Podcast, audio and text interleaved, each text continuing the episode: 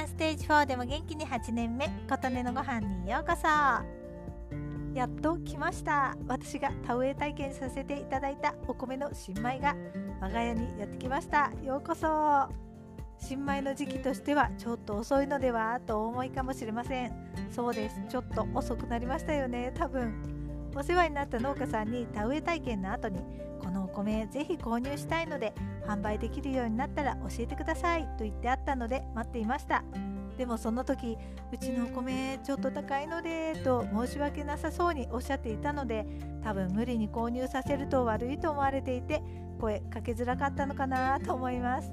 なんせ無肥料無農薬で手植えで作られた貴重な自然農法のお米ですからね。お値段もちょっとお高めです。でもでもですよ。自分が携わらせていただけたお米ですからね。食べてみたいというもの。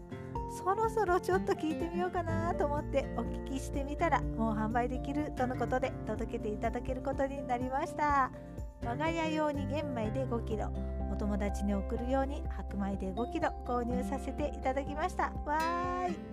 このお米日本晴れという品種で昭和後期では最も多く栽培されていたお米です。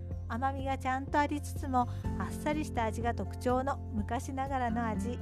私はなるべく品種改良の少ないお米の方が体に優しいと感じていてその中でお米アレルギーが出にくいと言われている笹錦を日頃購入していますがこの日本バレもお米アレルギーが出にくいと言われています。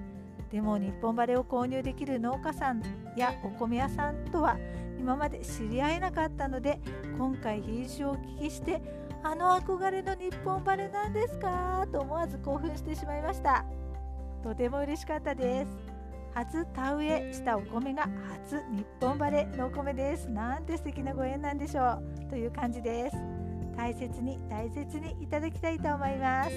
ということで今回は初田植え体験のお米自然農法の日本バレが我が家にやってきました。はじめましてよろしくねという話でした。あなたの元気を祈っています。琴音のありがとうが届きますように。